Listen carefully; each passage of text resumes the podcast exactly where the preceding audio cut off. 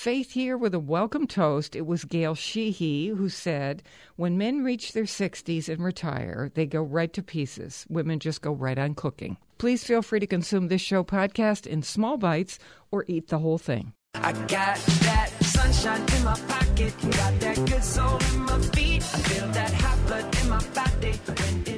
It's great to have you joining the party on the Faith Middleton Food Schmooze, inviting you to eat, drink, and be merry with us. My treasured food buddies are here senior contributors Chris Prosperi, Alex Province, Mark Raymond, and senior producer Robin Doyon Aiken. Hey, everybody. Hey. All right. Chris, you and I were talking about this before how hard it is for everybody to make eggs and feel, feel like they're doing it the right way. There's something to it. Everyone thinks you can just put the egg in the pan and it's done, but there's little tricks that you can be taught. Yeah, I don't know about you, Robin, but I feel like my eggs, my scrambled eggs are okay. You know, they'll they'll, they'll pass muster. No one just runs from the table, but I never feel that they're correct or the best I could do. And I think, how do people? I've tried this, I've tried that. How do people do it? So. I met a guy. I went to the Thimble Islands B and B. This mm-hmm. is a, mm-hmm. just a gorgeous little B and B on the water in Branford, Stony, Stony Creek, Creek, right, where yeah, all the yeah. Thimble Islands are. So it's Thimble Islands B and B.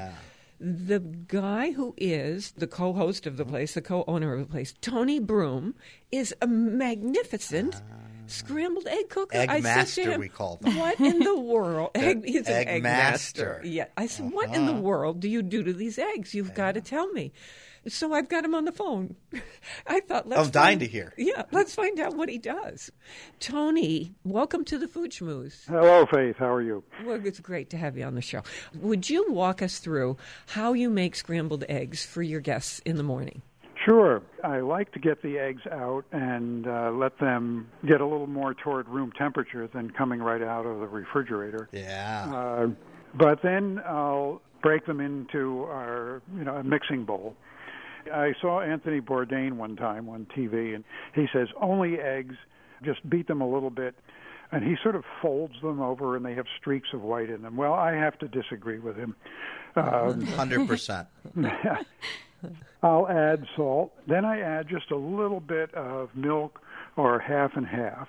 And I uh, beat them uh, with a beater, you know, a mechanical mixer, you know, an egg beater. And oh, an electric An electric, beater. you know, so-called egg beater. Great tip. What does that do, Chris? Gets more air in there? hmm Loosens them up, sure. Okay, so Yeah, there gets we air go. in 'em, yeah. And just for a minute or two, you beat them? Yeah, no, I don't want to overbeat them. You know, then the the proteins get strung out or something.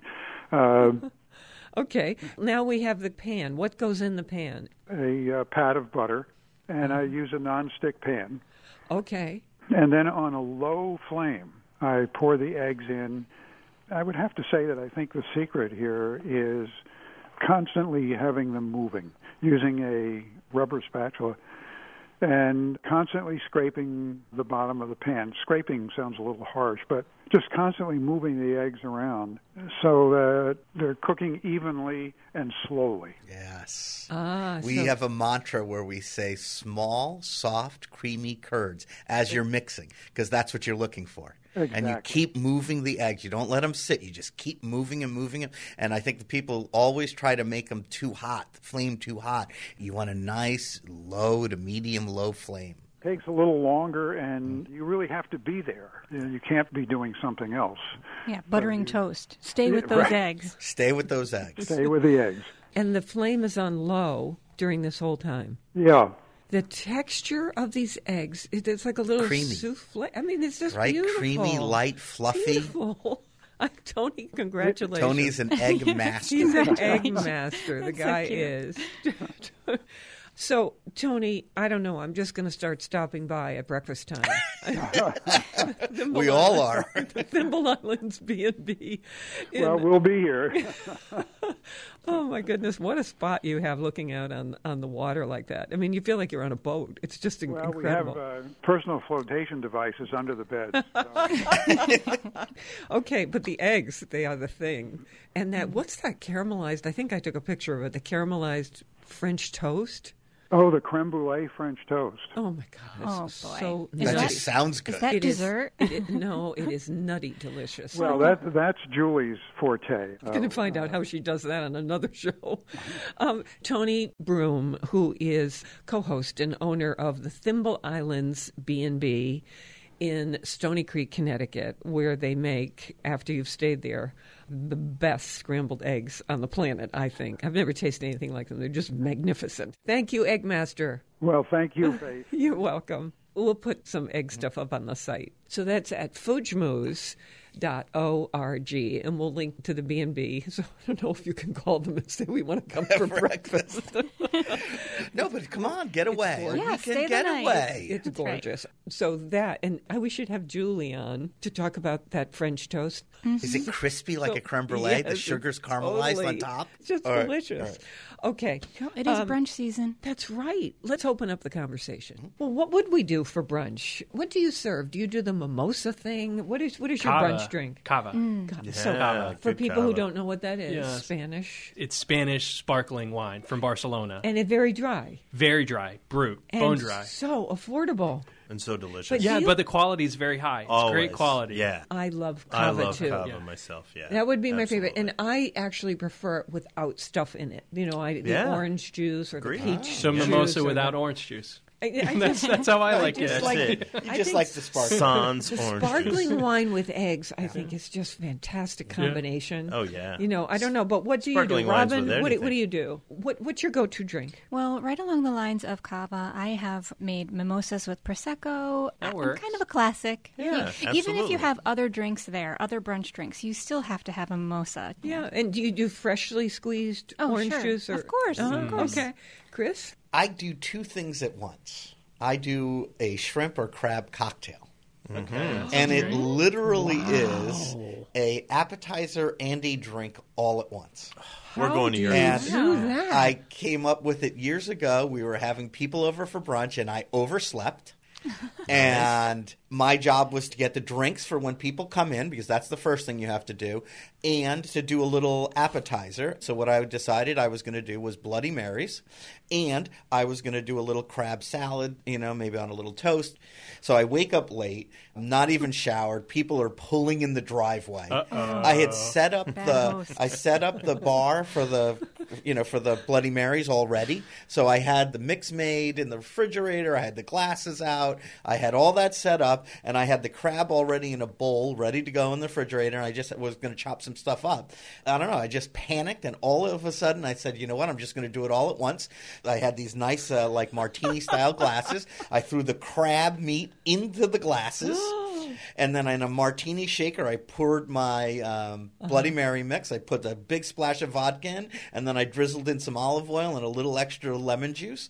And as people were coming in the door, I was shaking it up on ice and pouring it over the crab salad, and then gave them a little fork to eat the crab so they salad. had the drink Favorite and So they had their crab salad. drink, they had their cocktail, and their appetizer all at once. Wow, I Yep. think That's that a is a idea. genius idea. You could have Yeah. pretended not to be home.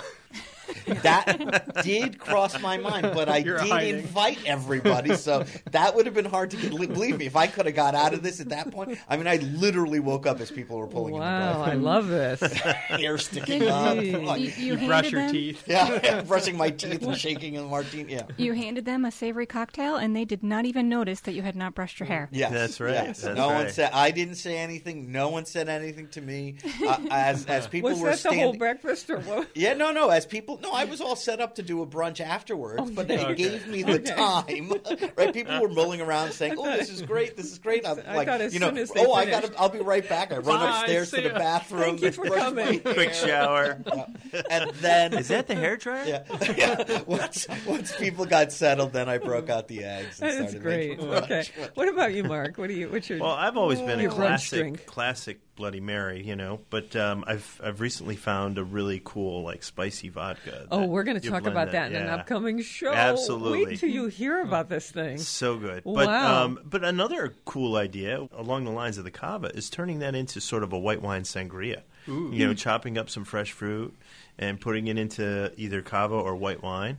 People love fresh fruit in the morning. So Oh, that's a great idea. you know And plus you do it the cantaloupe, night your before. pineapple. Yeah, No Sits in the fridge. sits in there, soaks in that. no matter what you have coming after, it just somehow goes with it, doesn't it? Absolutely, White sangria. absolutely. What kind of uh, white wine do you use? For me, I'd use something along the lines of either a Sauvignon Blanc, something crisp and bright like that, or maybe even a white Rioja, which would be fun too. That's good. Yeah. Viura. Okay. Maybe even a Torrontes from uh, Chile. Yeah, yeah, from Is that from Argentina. Chile? Oh, Argentina. Argentina, okay. yeah. You know the other one I like is the beer and clamato juice. Yeah. Oh yeah. Did you ever have one of The those? Michelada. We've done that hey, on the show, haven't we? Yeah, We I just. I just think that's a great Sunday. You know, if you're if you want to stay away from wine or vodka or cocktaily kind of things, and you want something that's a little different, I've loved all of these suggestions, but I think we need inspiration. I'm going to ask you now, we're going to ask you on Facebook Yeah. to tell us what is your brunch drink? What is your go to drink? Maybe you have alcohol, maybe you don't. You know, there might be kids at the table, whatever you choose to do. And it may be that there's a particular restaurant you go to because on a mm. Sunday, I used to have a tradition years ago in Provincetown of going to a particular place on a Sunday. I'm going to talk about this in a future show. And they had a particular drink for brunch that was so fabulous. And these, you know, quite fabulous guys would walk around with trays and they were in Coast Guard suits with, with, Nice. with Coast Guard hats. Honestly, I it was like it was like a Bette Midler routine. Honestly, it was the most roller skates. hilarious, funny thing. Um, but the drinks were delicious, so I'll talk about that later. What about you? Is there a particular place that makes a drink? Remember, I went to that place in Mystic that did the Bloody Mary with the, the bacon strip. Oh, yeah. Engine Came room. to the table. Oh. Engine room in Mystic, Connecticut. Engine room, yeah. I want you to go to Facebook right now and please talk with all of us about what kind of brunch drink you serve and uh, where do you get a brunch drink that you absolutely love. It's Faith Middleton Food Schmooze on Facebook. Can't wait to hear from you and we'll chat back and forth with you. Yeah. We have coming up the cookbook Gluten Free Cooking for Two. Now, if you are gluten free, most recipes are for four, six, or eight people. So hmm. this is filling a niche in the market where if you're just two people and you want to be gluten free or one of your guests is gluten free, everybody can eat this. So whether you're gluten free or not, you're going to, I think, have a good time with these recipes. Really, really hmm. fun. Chris knows that I found an article in the New York Times that knocked me out. It's called As Japan Ages, Menus Adapt to Finding the Gourmet in Purees. This is a story about how Japan has the largest elderly population in the world. Wow. And that chefs, uh, homes where old people stay, uh, restaurants, elderly people are quite revered in Japan, treated with tremendous I respect. love that. The chefs and all the food people are taking it seriously upon themselves to adapt the food mm-hmm. world to serve them and have them be as happy as everybody else. and they're really taking it to a new level, right? Not just the, pureed peas. Yeah, and again, not just taking food and putting it in a blender, right? Faith, they were really making things look like they really are or were. So, in other words, they're molding it, and Yes, it, it was pretty amazing. Like, Like using thickeners? and- yeah, yeah. Go ahead, Well, Faith. so so um, companies in Japan are developing these special thickening products that aren't junky or chemical mm, based, Natural you know, ones. weird.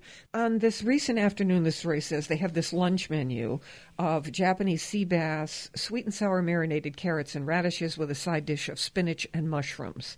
So, because when people are quite old, they have a little more difficulty swallowing, and there's a small portion of the elderly who have a tremendous amount of difficulty mm-hmm. swallowing. Oh.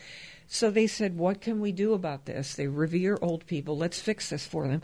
So, what they did at this restaurant was they swapped out the sea bass for a softer fish, uh, flounder. They took the mushrooms out. That's for the soft swallowers. Then, for the serious problem swallowers, they put the entire meal the protein into a food processor, became a puree. They added the thickening agent. Now it's a soft block, and then they put the soft block in a fish mold. Took it out of the fish Right? mold, Yeah. put So seasonings on it, Uh-huh. and did you know like fins with the Yeah. carrots and the So it And doesn't look different it than looks- other food. It right? Right. tastes like fish. It's Yeah. gorgeous, and they can and it's swallow actually it. fish. It's just beautiful. We should treat Wow. Yeah, older people agreed. like that here. Yeah. As, Oh, yeah, why as- should you get- as all of us sitting here are heading in that direction quite quickly.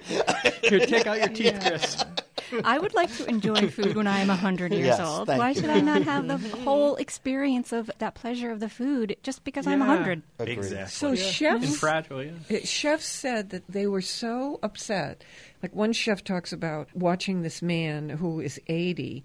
The second that leeks came onto his plate, fork came out, pushed him aside, and the chef thought, "I am not going to be a restaurant that doesn't take care of our elderly. I'm doing it." And so he awesome. did this whole kind really of is. thing, and these nursing homes in Japan are now adapting this.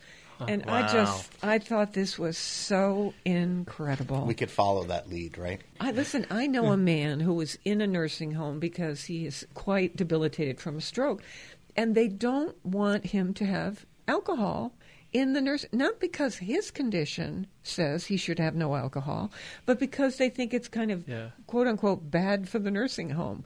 And I think, what, in the world would you do that Let him for? live. Yeah. Yeah. You know, I suspect he has it anyway somehow. Sneaking it in. friendly, Agreed. friendly visitors. Mm-hmm. Bottles under the bed. I mean, this is clear. I mean, if somebody's got a medication issue, of course, mm. I'm not advocating Yes. that, but this is, I think, something else. But I think it's the idea of just because someone's old doesn't mean that they can't have quality of life and be respected and a- allowed Yeah. to, to be happy and to continue living and Yeah. not rushing them to something. And I must say that there are a lot of drugs now. Um, in the past, if you had chemo, it was very difficult. You couldn't eat, felt awful, nothing appealed to you. But there are some drugs now that help preserve the appetite of people, even with serious chemo and radiation treatments. Right. You know, my good friend Joy Wilkie, we had pizzas and her f- favorite sparkling wine, champagne, right up into the end. And she could taste and- it all. She loved it. Oh, That's awesome. It was so Oh. wonderful. Yeah. I hope that happens for all of us. Listen, on the other side of this break, we have a great red wine, a discovery for you. One of the most delicious, and twenty dollars a bottle. So I think quite affordable for in, in terms of what the flavor of this wine is. More mouth-watering conversation and fun ahead on the Faith Middleton Food Schmooze. I hope you will make a charitable contribution to feed the hungry. Their numbers are growing, folks. We're online now at foodschmooze.org, and we'll be right back.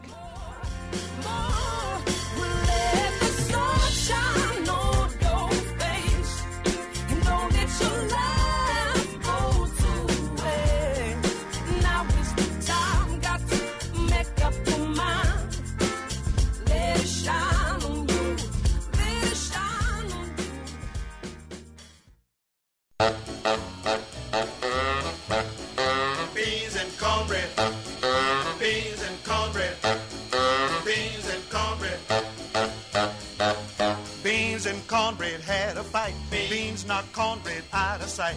Cornbread said, now that's all right. Meet me on the corner tomorrow night.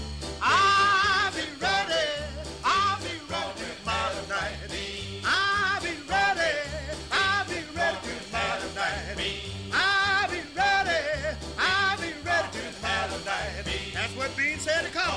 We have a free podcast for you, meaning you'll never miss a drop of pleasure on this show. All you do is go to our site, you sign up for it once, and then we automatically send you the Food every week. Comes into whatever device you want, and you can listen whenever you want to. Foodschmooze.org, and you'll see podcast delivery. And you can also listen to our podcast on that site if you want to. I'm with my treasured food buddies. I just adore these people. Chris Prosperi, chef and co owner of Metro Bisa Restaurant in Simsbury, Connecticut. Wine broker Alex Province. It is so good to have you back with us. thank you. Welcome back. Um, and Mark Raymond, our wine broker, and Robin Doyon-Aiken, our senior producer. Here we go. We promised you a good wine discovery. I like this enough so that I went out and bought a case of it myself. Uh, it's twenty dollars a bottle. It's a category for me where I would bring this to someone's home as a host gift. If it's a birthday or something, I might move up even to fifty. And this is on the lower side of So, that. so so this is twenty dollars, right? And it is Yeah. a, a Spanish wine. It's a Rioja. It is a beautiful red from Spain, Baron de Ley, and it's a Reserva. Mark, your discovery. Thank you for this. This is a wonderful wine that I've been drinking for many, many vintages, and the 2010 is really special. Uh, right There- now, the 2011 is just arriving. And the 2011 is arriving as well, so you might p- find both vintages out there, which is Cool, kind of special. side. But it is 100% mm. Tempranillo, and they put it in barrel for oh mm. 24 months, mm. and then in the bottle for another year. Oh. What I love about this mm. is just the silkiness on the palate. Yeah. Right. It I love just Spanish so I mean, luscious. it has a kind of lip smacking mm. quality to it. So it's all Tempranillo. yes. Now, mm. normally, just all Tempranillo doesn't have a little kind of backbone. This does. This does that two years in new French and American oak. That's what does it. really Wow. just gives What's- it. What some would great this go well depth. with? What What do you all think? Tempranillo is very similar to Pinot Noir. So I would do the classics.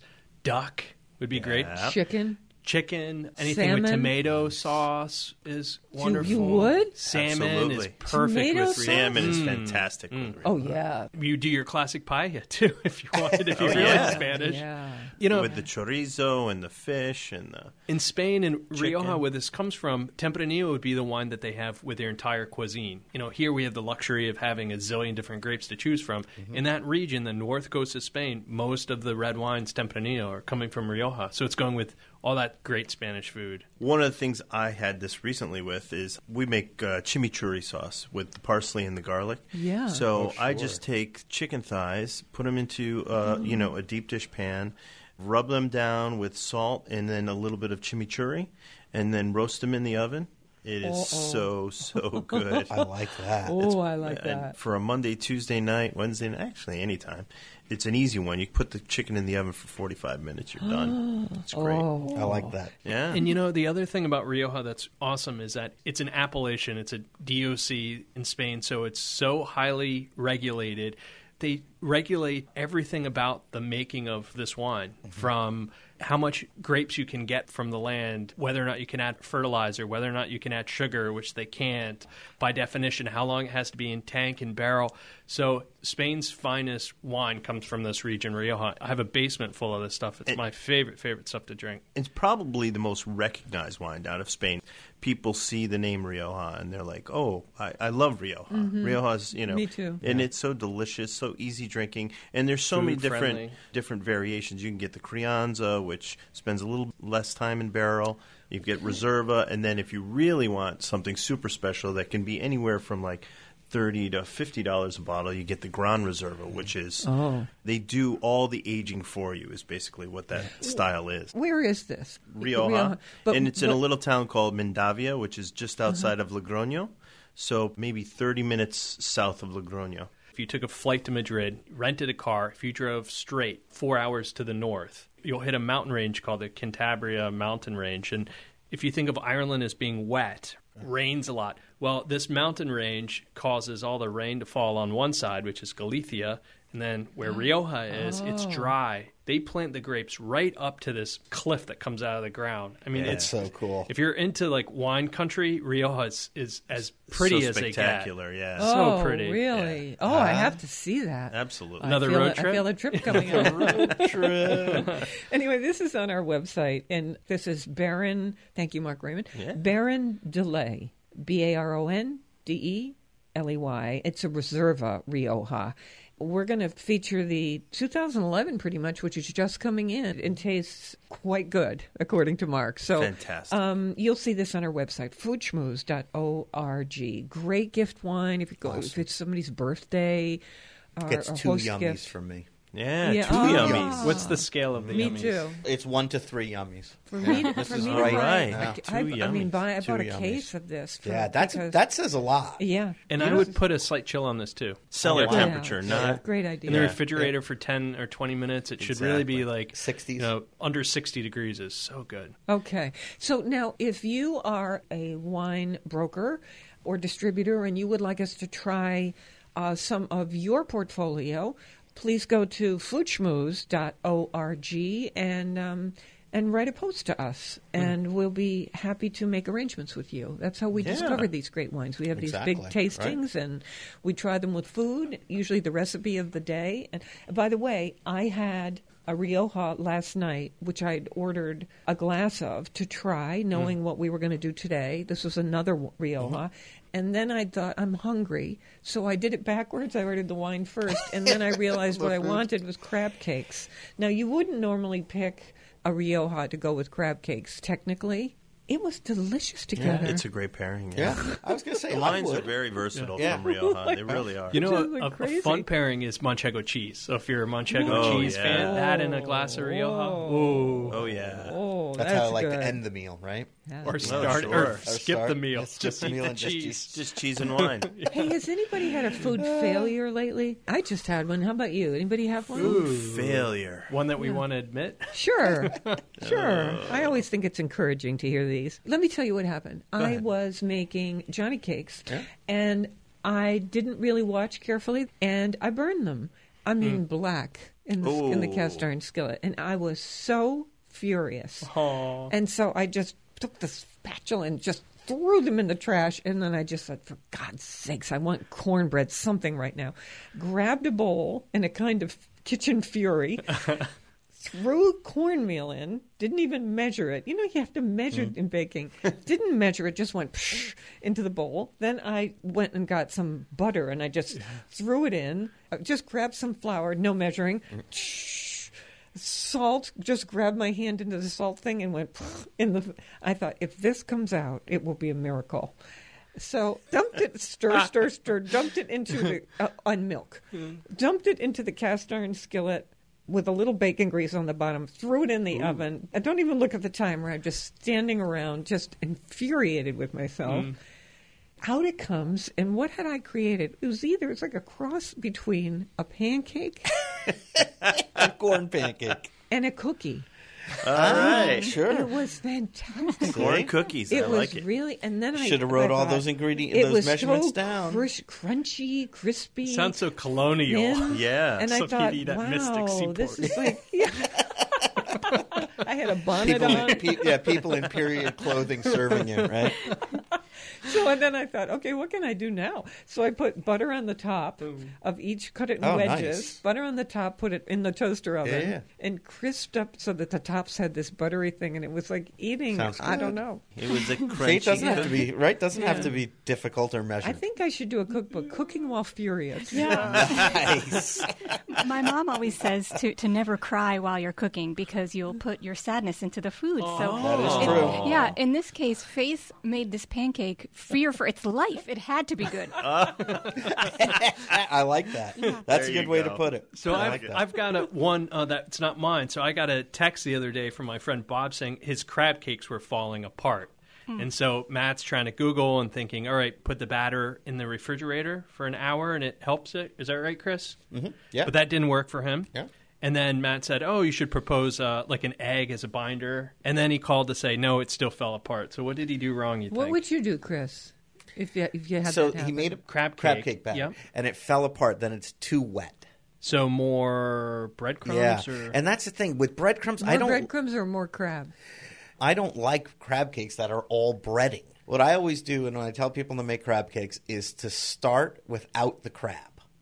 To get the consistency of the medium done oh. first, then you can add as little binder as you need. So start off with a little breadcrumb because you need a little, right? Yeah. Yeah. And then add your, it's usually mayonnaise to it, right? So add your mayonnaise to your mixture. Mm-hmm. Then, of course, it has to have Old Bay. And you get that to a good consistency. So don't add a lot of mayonnaise, just add a little teaspoon at a time, right? And mix it until you And get what it- do I want You for want my to you want to be able to mold it in your hands.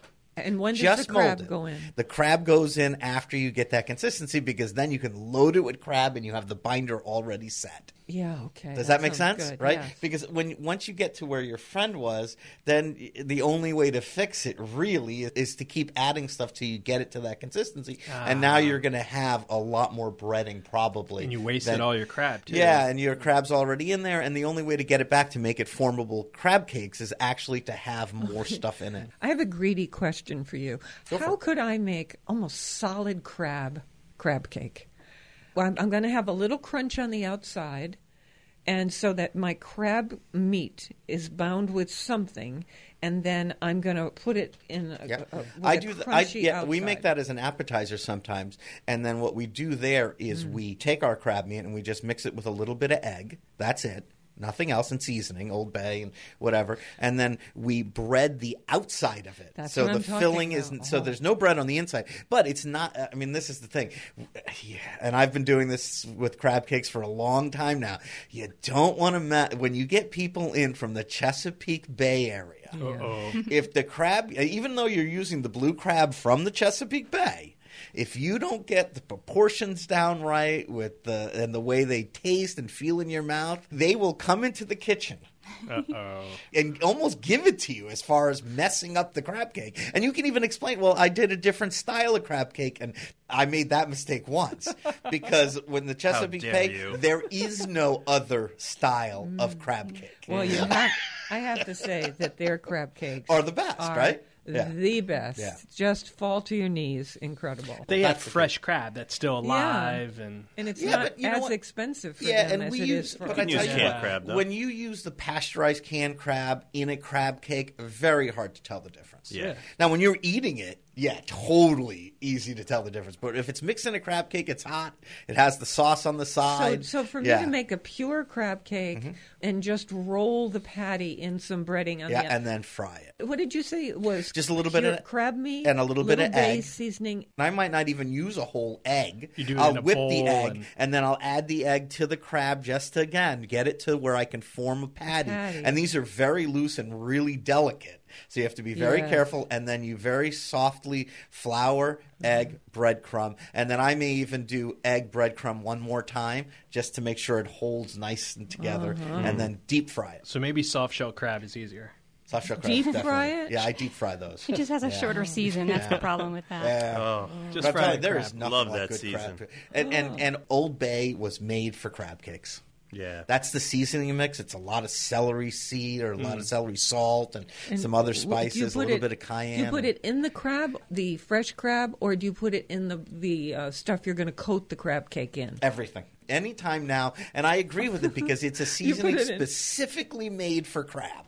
Have we Yeah. made an que- Old I- Bay I haven't- cocktail? Actually, I've never actually no because I've never used it in anything else. We will. We're going to. What's do in the Old Bay cocktail? We've got to invent it. Oh, yeah. oh, use that seasoning. Put it into the Bloody Yeah. Mary mix with We're your oh my crab. gosh. Don't- Just stick with me. I'll tell you more about that later. Mm-hmm. you can make, and I have made gluten free crab cakes using gluten free panko. And that stuff really does work well. Because again, when you make crab cakes, you want as little as this stuff as possible in your mix.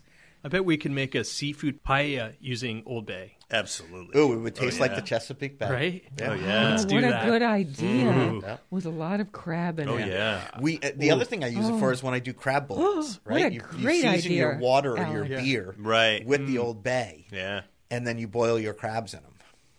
We have a lot of cooking to do. I'm really We do. hungry. That's We're summer due food. for a paella That's party, summer aren't we? food. We need some favorable Yeah, weather. no snow. And then we're going Warm out. weather. We're Yeah. going Yeah. outside. We're going to make paella. I And like can it. we mm. do it the easy way? Yeah, way? we So- should film it. Alex is our is our Can I is do our easy?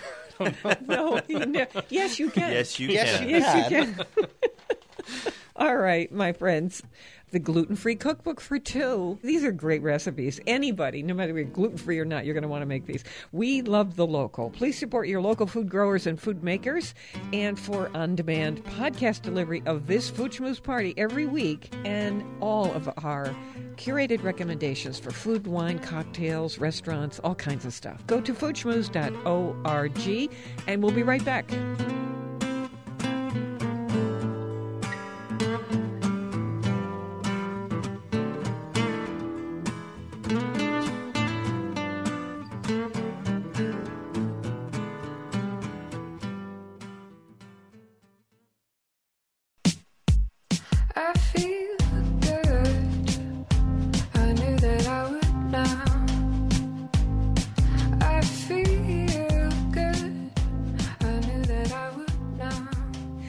This is the Food Schmooze Party, offering the richness of life and coming to you in Connecticut, Rhode Island, Massachusetts, and New York, including Westchester County, the east end of Long Island. Of course, that includes the Hamptons.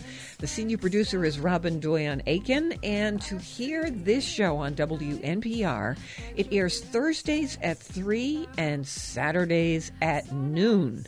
Podcasts and our curated recommendations are always online at foodschmooze.org. Okay, here we go. This is kind of fun because Carol Fenster has written 11 cookbooks. You might remember that she's done this book called A Thousand Gluten Free Recipes. She's contributed to Washington Post, New York Times, lives in Colorado. This is a very important book for people who are gluten free or who have friends who are gluten free and want to make the meal for everyone at the table, including the gluten free person. So the gluten free person doesn't have a separate dish. What if it's just two of you and one of you is gluten free?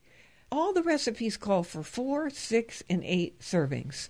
So Carol has jumped right into this slot, and we're very grateful she has done this book called Gluten Free Cooking for Two.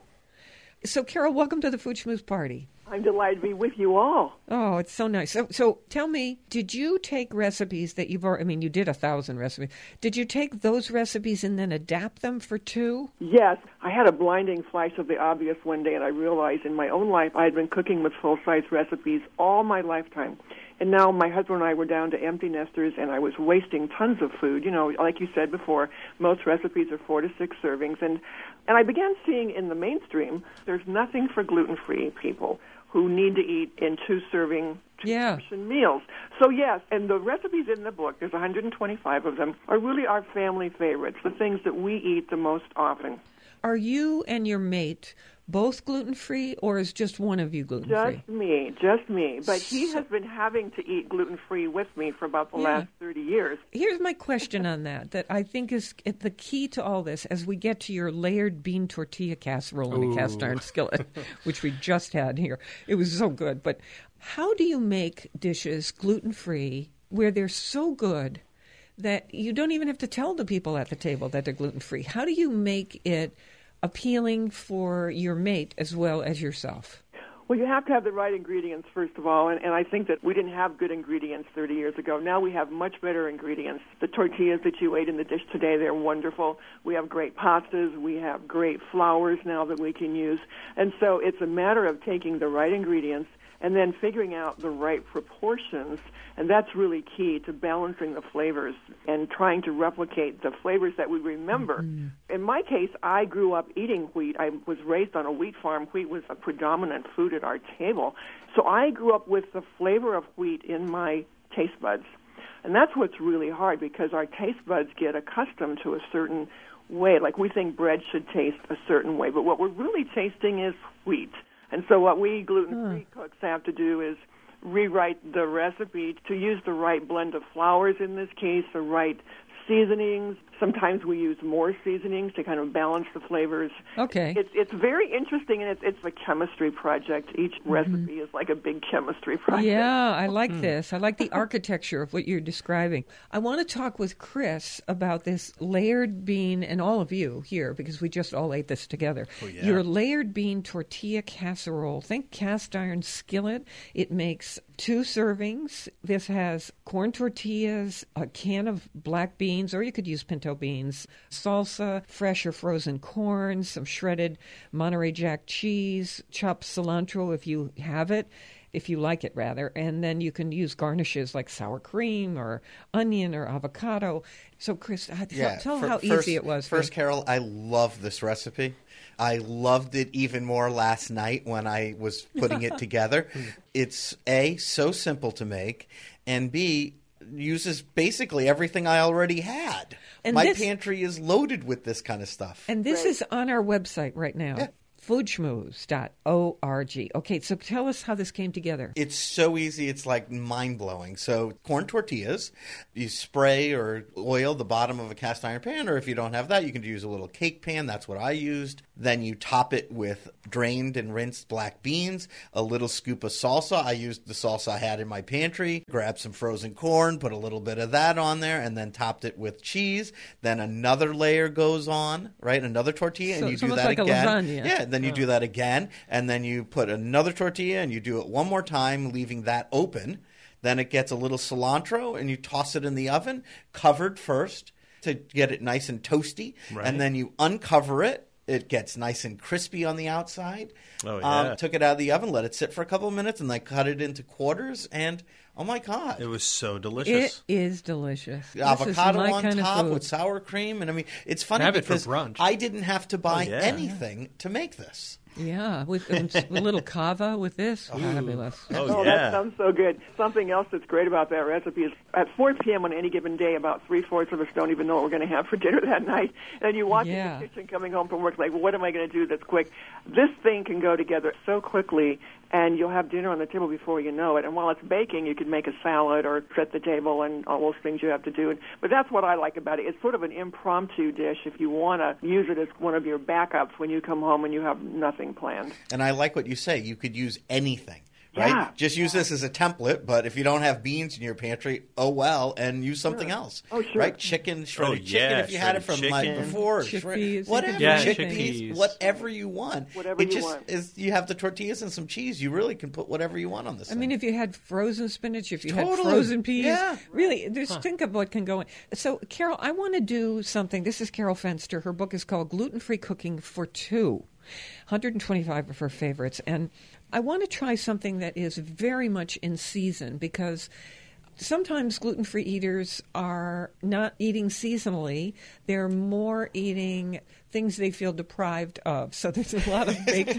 a lot of crackers and breads, and you know. But this is not asparagus soup. It normally doesn't have any problems with gluten anyway, right? So, Right. but this is a very easy soup using fresh asparagus of the hmm. season right now. Hmm. That was just beautiful. And we put this on the website too, foodschmooze.org. Carol, tell me about this. You use gluten free chicken or vegetable broth, right? Right. There's a couple things that usually can go wrong with soups when it comes to gluten free. One is the broth because there are brands out there that do have wheat in them still. Oh. You got to read the labels. Yeah. The other hmm. thing that can happen with soups, even though they're they seem to be sort of safe, is the how we thicken them. And so I avoided any major thickeners here. Why we use sweet rice flour or cornstarch as a thickener, but that's a safe thickener for folks who can't have wheat. I meant this to be a template for any kind of vegetable. So you basically cook the asparagus and the um, leeks, which add wonderful flavor. And I Yeah. went back at that point that I mentioned earlier about trying to balance flavors and make sure that things taste just as normal as possible. You simmer that in the gluten-free chicken broth or vegetable broth if you want this to be a, a vegan or vegetarian dish, and a little bit of salt and pepper, and then whatever herb you like. I'm partial to thyme, but you might use dill, whatever is in season. You simply simmer it till the asparagus and leeks are done, and then you whirl it along with the thickener. You could either use sweet rice flour, which I really like, or cornstarch. And by the way, the sweet rice flour is not the same rice flour that you think of when you see a recipe that says brown rice flour or white rice flour. This is actually sweet rice flour, and it's made from the same sweet rice that you get in Chinese or, or Asian restaurants. Like the stuff that clumps together, it's also called sticky rice, or sometimes, unfortunately, it's called glutinous rice. It doesn't have gluten, but it it's called that. You know, that's what we're talking about, and it's easily available through grocery stores. And why Anyway, do you like that? it thickens more like wheat flour does. You know, if you use cornstarch, which is okay, it's a little shinier, more appropriate, I think, for desserts. But in this small amount, you're not going to notice it. If you hold up a dish thickened with wheat flour and then hold it up against one thickened with sweet rice flour, mm-hmm. they will look far more alike than the mm. one with cornstarch. Cornstarch lends that kind of glassy, glossy, translucent look Yes. that you might not want in a savory dish. Okay. Think about this. Think about how easy it is to make your own asparagus soup where you've chopped up a leek and just the white parts. Then you've got the chicken broth or vegetable broth, a little tiny bit of butter, salt and pepper, and then that the herb thing that Carol's talking about, and that rice flour, sweet rice flour, or if you, if you can't get it, cornstarch. And what happens? You put the saucepan on, and you've got half the broth mixed with the asparagus, the leeks, the butter, the salt, and the pepper, and you bring it to a boil. Let it simmer for a while, covered for about five minutes. And these leeks and asparagus are, are poaching in that broth. So now Yum. it's flavored, Yeah. right? And then with a slotted spoon, you take the asparagus and leek out and you put it in a blender. And you put the rest of the broth in there with the herbs and the rice flour, and you just puree it for about a minute, and it's incredibly smooth. And now it goes back into the pan, and you cook the soup. You can garnish with a few more leeks if you want, or whatever you want to do. Talk about fresh, seasonal, delicious. yeah. I would put some snipped garlic chives on top of that. Oh, yeah. Oh. Yes. Yeah. Oh, that's on our website, foodschmooze.org, including information about Carol Fenster's book. Carol, it's so hard to know what to talk with you about. There's so many things in here. How about if I don't let you get away, Carol, without Okay. talking No about? problem. I want you to talk about a dessert. I am a fan of carrot cake.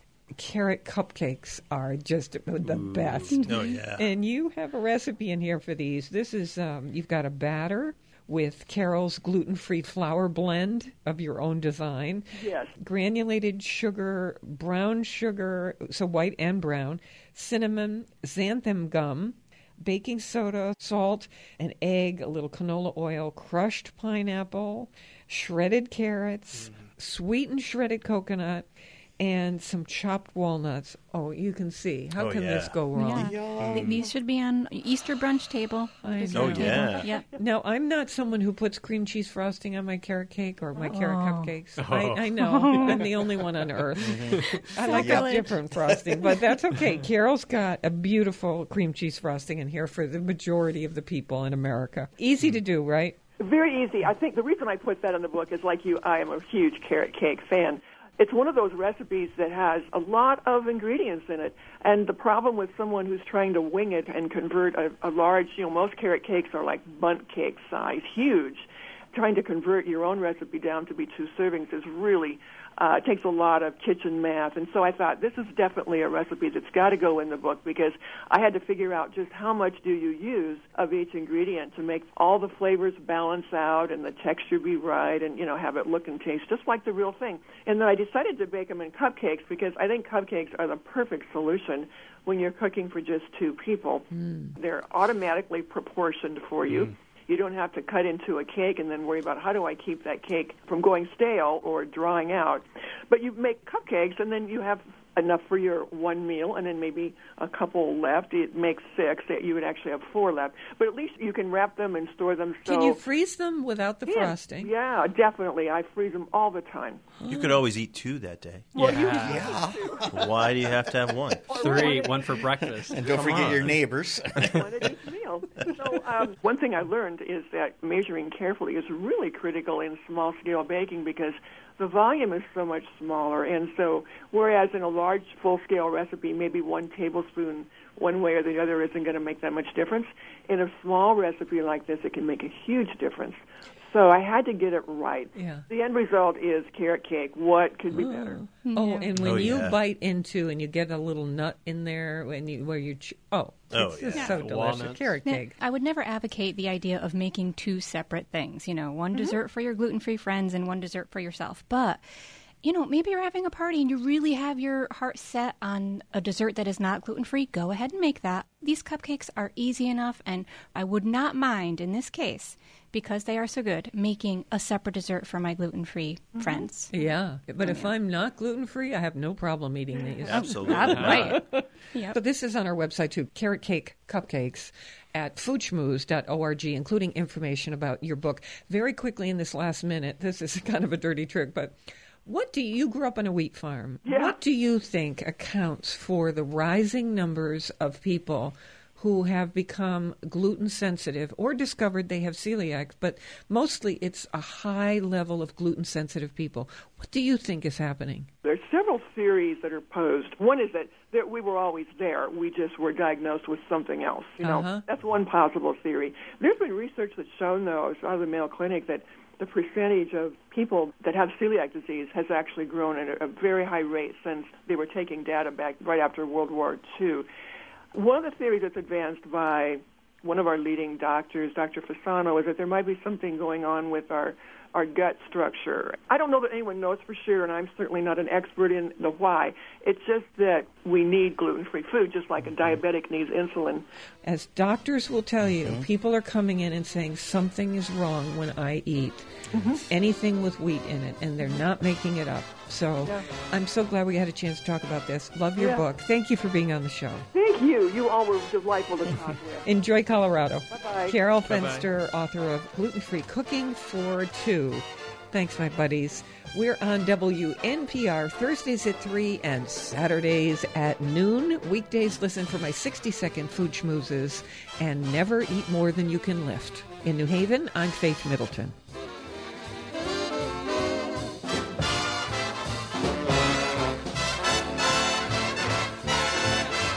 Everybody eats when they come to mind. Thanks for listening to the podcast on your schedule. And when you need a little party in your life, we're here and online all the time at foodschmooze.org. And of course, also on Facebook at Faith Middleton Food Schmooze. See you there.